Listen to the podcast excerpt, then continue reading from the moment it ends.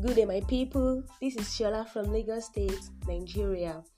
I would like to wish my Muslim brothers and sisters across the globe a beautiful Ramadan Kareem, and I pray Allah Subhanahu wa Taala make this year an easy one for us.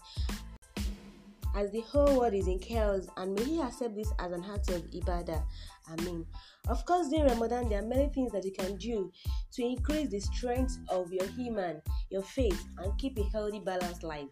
Yeah, stay tuned to our site and um, stay connected as we'll be sharing some educative information on things to be done during this Ramadan period.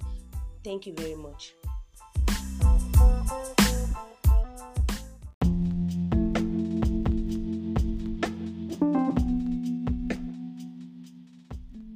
I welcome you all to my Ramadan tips and informations.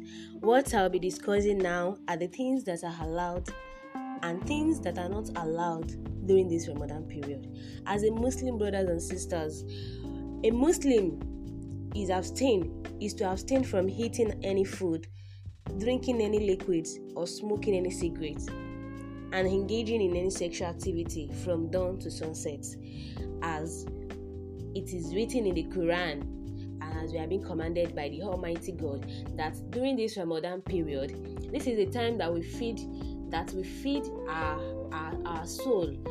Yeah, we starve our stomach to feed our soul. In order to in order to stay connected to our creator, to our supreme being. So I pray that may Almighty Allah accept this as an act of ibadah from us.